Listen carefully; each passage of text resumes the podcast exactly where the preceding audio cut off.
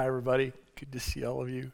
Resurrection Sunday, mm, one of my favorite times of year, and I am glad that you chose to be with us today. By the way, um, well, do you all feel like you worshiped? Whoo! Thank you. That thing you're feeling, um, that's called Holy Spirit, right? It's not just emotion. There's His presence is in the room. That's really cool. I'm glad, because if He's not here, there's really no point to be here. So I'm glad that He is, and I'm glad that you're here to enjoy Him, and He is here to enjoy you, because that is the relationship.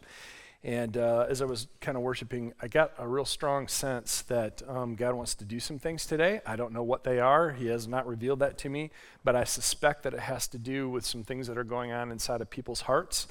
And um, we'll just see what, what He has in mind as we go along. And by the way, um, if you uh, haven't been here in a while or you don't remember me, my name is David. I serve on the pastoral staff, and for the next thirty minutes or so, I'll be your guide, your Sherpa of Scripture, your Peter Cottontail of... No, I'm not going to go there. That's just wrong on so many levels. So anyway, um, one of the things I've noticed as I read through all four of the biographies of Jesus... When it comes to the day of resurrection, there's there's several um, features of the story that are very common. And one of which, and, and it's one that I love uh, quite a bit, is the fact that on the third day, um, first of all, women make their way uh, to the to the tomb. And um, in each of the stories, it says that they were there early in the morning. Early in the morning. Every, every single time. D- doesn't matter. And I love that, because the poet tells us in Psalms that joy comes in the morning. I love that idea. I love thinking about that, that truly this is where the joy begins. And we've been following John's gospel this season of Lent. It's just been so rich. Um, I found myself having to edit so many times things out because there was just so much to it, and and um I've really enjoyed this study, and today we're going to open chapter twenty, so if you have a Bible or a Bible app, you may want to punch that in, chapter twenty. Of course, I'll have it on the screen for you, but if you like to follow things along old school, which I recommend that you try to do, um, chapter twenty of John's Gospel is where we're going to be. And we, we open chapter twenty with Mary Magdalene finding the tomb in the morning with the entrance stone, the door, wide open. Now, I want you to think about that just a little bit, because remember, these are real people living real lives that don't have the benefit of reading the end of the story like you and I do. And I can't imagine what went through her mind. Actually, I can, because I would I would think about that myself as if I were walking there, and there's an expectation that we have, and to find it not being that way. And, and there's a certain amount of wonder, to be sure, but also maybe a little bit of panic. I mean, you think about your emotions, and there's a very good chance that Mary Magdalene felt that way too. And so what she does is she runs and she goes and she tells the disciples. And Peter and another disciple, most likely John, the author himself, take off, run to investigate the scene, check things out. And these men saw the burial cloths and the emptiness of the tomb. And they went away, maybe a little bewildered. It doesn't necessarily say that in the text, but I, I would suspect that there's a little head scratching going on. How about you? Like, what just happened? I find myself saying that a lot these days. What just happened? And the question, I think, comes down to each one of us: how would you feel under those circumstances? And, and again, with real people, there's a good chance they felt the same way. So how you would feel is probably very similar to how they would. But what I love in the story is that Mary Magdalene is not in a hurry to leave. In fact, the thing that she wants to do is she wants to find the body.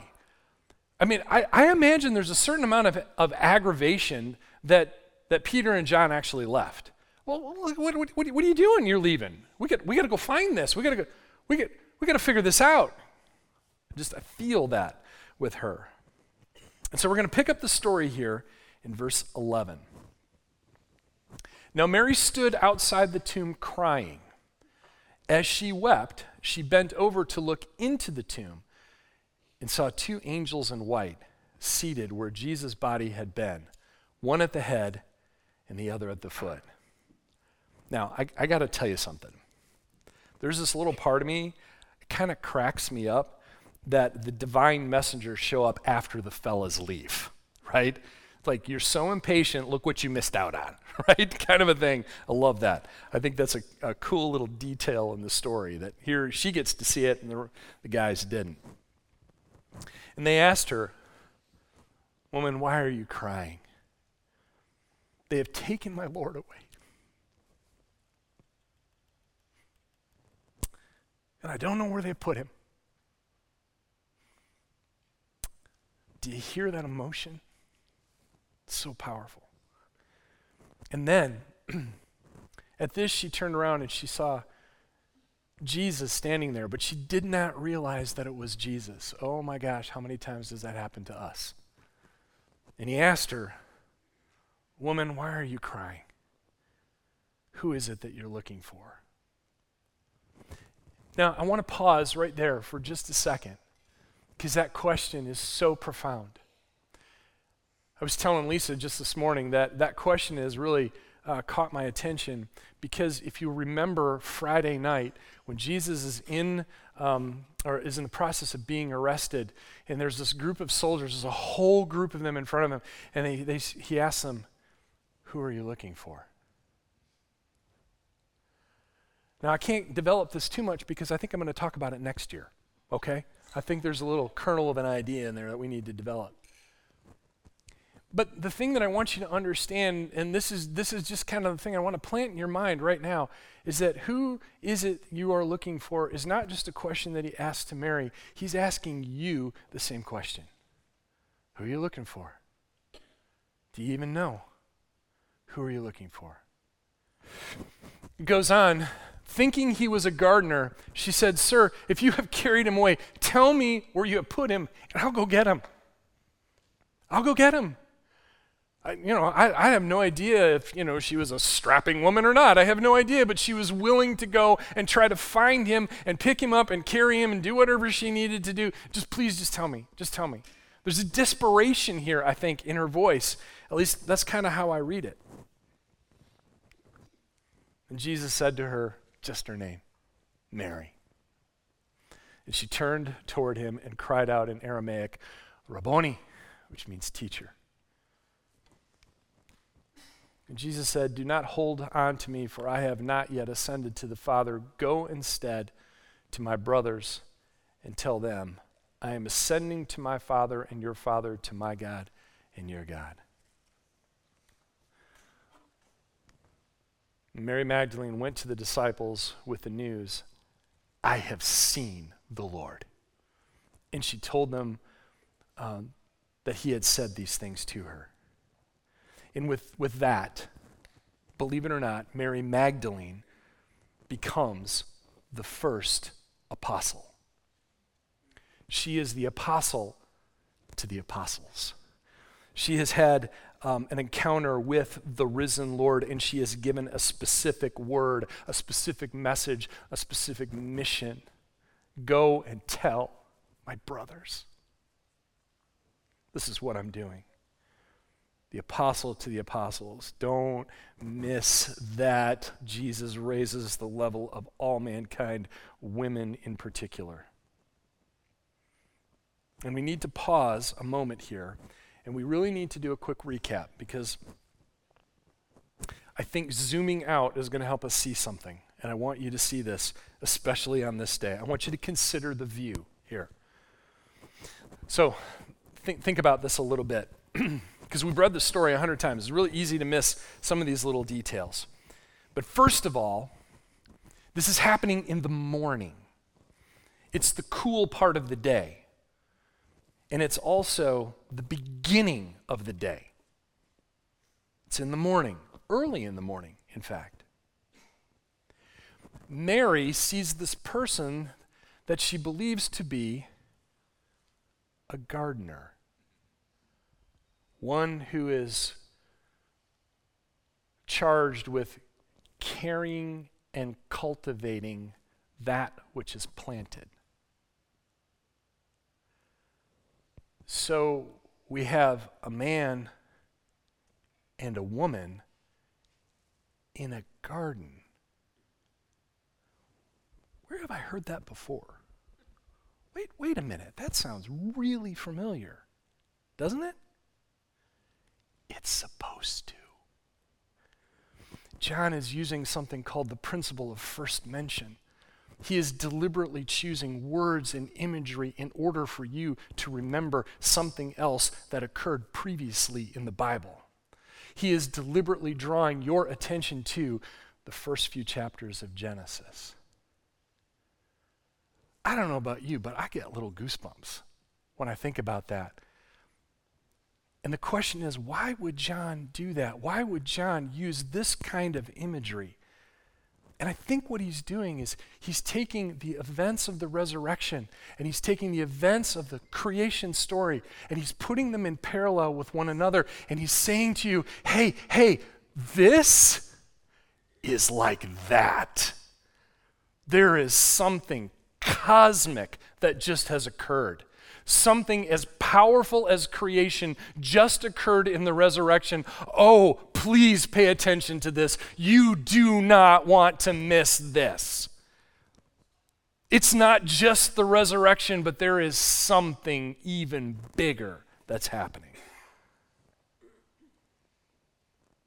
This moment of Jesus walking around is just like the cosmic implications of the creation story. This is like that.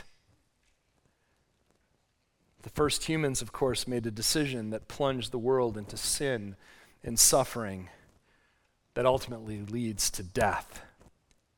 And now, now, we have the picture of a man and a woman outside of an empty tomb. The curse of, of of Genesis chapter three is reversed. It's no longer there. The, the death that Adam and Eve plunged us into is now reversed. We don't have that to be afraid of, and the empty tomb is evidence of it. The curse is reversed, and we get to live a different kind of life. Everything is changed. Creation is reset. This resurrection is as big as that first creation. Don't miss the parallel. That's big. In the last couple of years, the church, and probably the world too, has experienced massive change, hasn't it? I mean, come on, let's be honest. Things are not like they were just a few years ago. Three years, five years. In fact, I think things have gotten a little worse, if I'm completely honest. I, I, I've been hearing um, this word reset quite a bit. Um, there's been talk about that happening happening politically. I, I don't know, maybe, we'll see. Uh, I'm not convinced yet. But the workplace, for sure, right? I mean, now you have a lot more people working off-site, and there's this shift. Um, I was just talking to a, a commercial realtor, and he said that downtown Tulsa now has uh, eighty percent vacancy. eighty percent vacancy. It has affected all the restaurants downtown because they're just, people are working from home. They're not necessarily working in office space anymore. That seems like a big shift to me, right? The World Economic Forum um, has even published a book and has a website called The Great Reset, and I'll just tell you right now, I think it's absolutely evil what they call a reset. I'm watching that one. Great deal of interest. And certainly here in the church, we've seen uh, a reset um, going on. And we've talked about this on a number of occasions, but you know, we see it theologically even. We see it um, in attendance. We see it in how we even interact with people, either online or in person. And And so we've seen that kind of reset. And even here in Thrive Church, we've talked about just kind of resetting the, our priorities. And if you remember a couple of weeks ago, we just said out loud that really our focus here is to be in the presence of God so that we might be the presence of God t- to someone else. We want to be in his presence so we can, can be his presence. We want to be with him in order to represent him.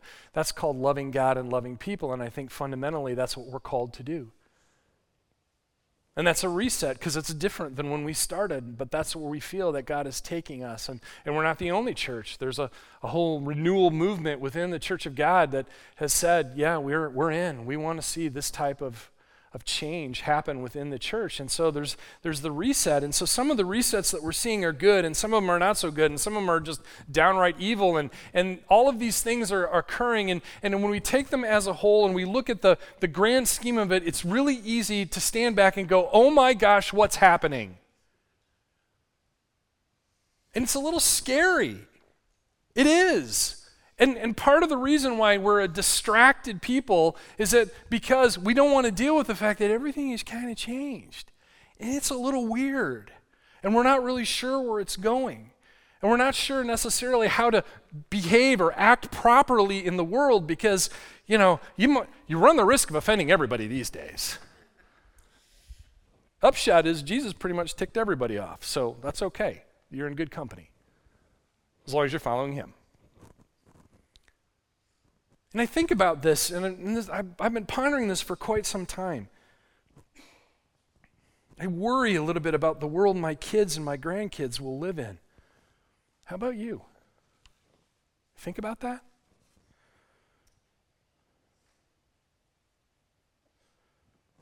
But today, this is when we pause and remember a man and a woman outside of an empty tomb.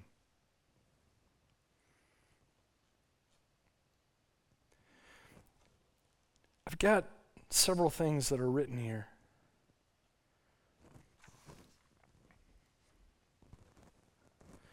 I'm not worried about the reset in the world because I know the God of the reset. He already reset it two thousand years ago. Everything else, just details. I serve the God of the reset. This doesn't surprise him. This doesn't terrify him because the tomb is still empty.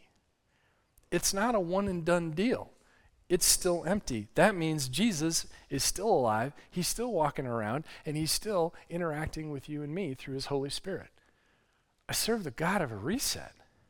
What have I got to worry about? What have you got to worry about? But the, The thing that strikes me about all of this is that we allow certain things to accumulate, don't we? Worry, fear, anger, stress, all those things. And some of us need to reset in light of the one he's already done. Need to reset in light of an empty tomb, that maybe there's stuff that's going on in your heart. It needs a reset. This is a really great day to do that, by the way.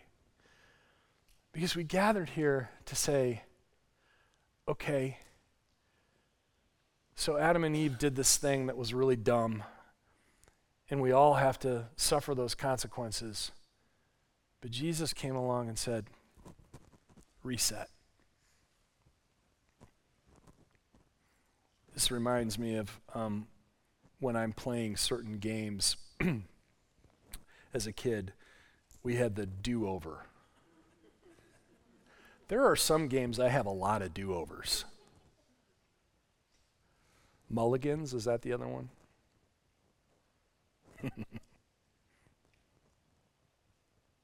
You know, we talk about second chances and we talk about God of redemption and we talk about all those things, but really at, at the heart, it's it's a hard reset. I really do believe that God wants to do something today. And I think there are some of you who are um, carrying around some stuff that has accumulated and built up over time. And you know it's there, and you don't know what to do about it, or you're trying to ignore it, or you're distracting yourself from it, or you're medicating it, or you're trying to find coping ways to, to cope with it. I, I have those too.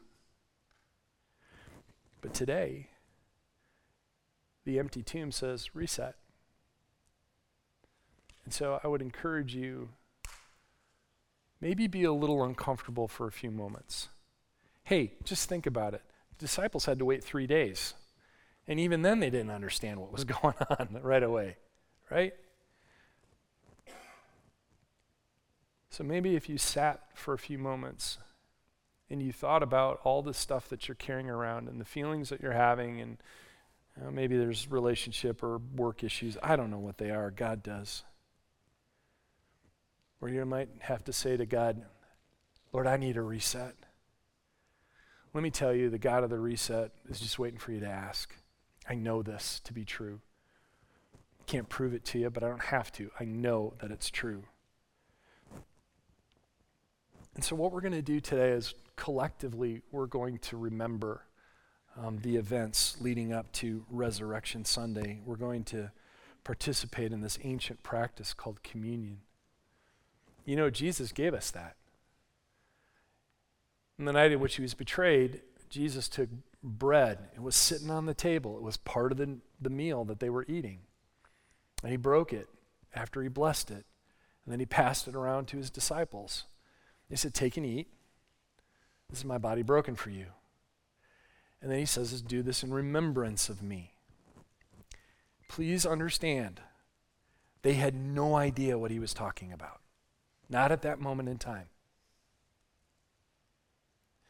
And then after the supper, he took a cup. Again, something was sitting on the table, a very mundane sort of thing. And he passed it around to them after he had blessed it, and he said, take and drink. This is my blood poured out for you. Do this in remembrance of me. And so periodically, as a as a church body, we, we participate in this. And at Thrive Church, we have what's called an open table. That means if you're a follower of Jesus, oh, this is for you. Oh my gosh, we're so glad that you can do this with us. And you could participate in that. If you're not a believer, then let it pass by. There's some evidence to suggest that it's detrimental to you if you, you take it and you're not a believer. Nobody's going to look at you funny, I promise. But if you do find yourself in the need of a reset, boy, what a great time to do this. And what I want you to do as we sing this last um, couple of songs, you get to decide when you take your elements. I want you to do it in a moment that's meaningful for you. Maybe you'll see a lyric or you'll sing something that'll catch you, or maybe there's a certain chord that will, will strike you, and, and you'll just want to participate and say, okay, now I, that's what I'm going to take it. If you want to do it together as a family, you do it together as a family. If you want to take it individually, again, it's entirely up to you. This is between you and Jesus, nobody else. Nobody else.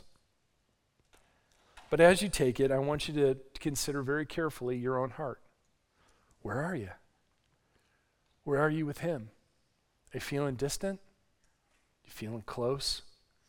Are you feeling like things could be better? Are you feeling certain emotions like fear, anger, dread? Shame. This God that we serve, this God of the reset, stands with his hand over the reset button, if there is one. And he's willing to do that for you, but you've got to take it seriously yourself. Heavenly Father, you're the God of the reset. We have no reset to fear because you already did the big one. And I'm so grateful for that. That there was a man and a woman in a garden in front of an empty tomb. And the imagery is absolutely undeniable. And the tomb is still empty, and you're still on the throne.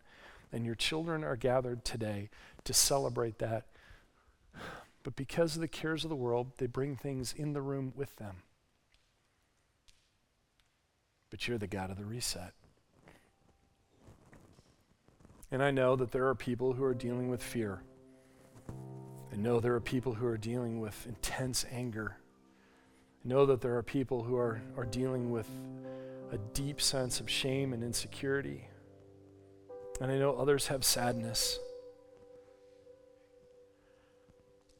And you want to reset. To say, I know and I understand. There are some people here who have great joy, happiness.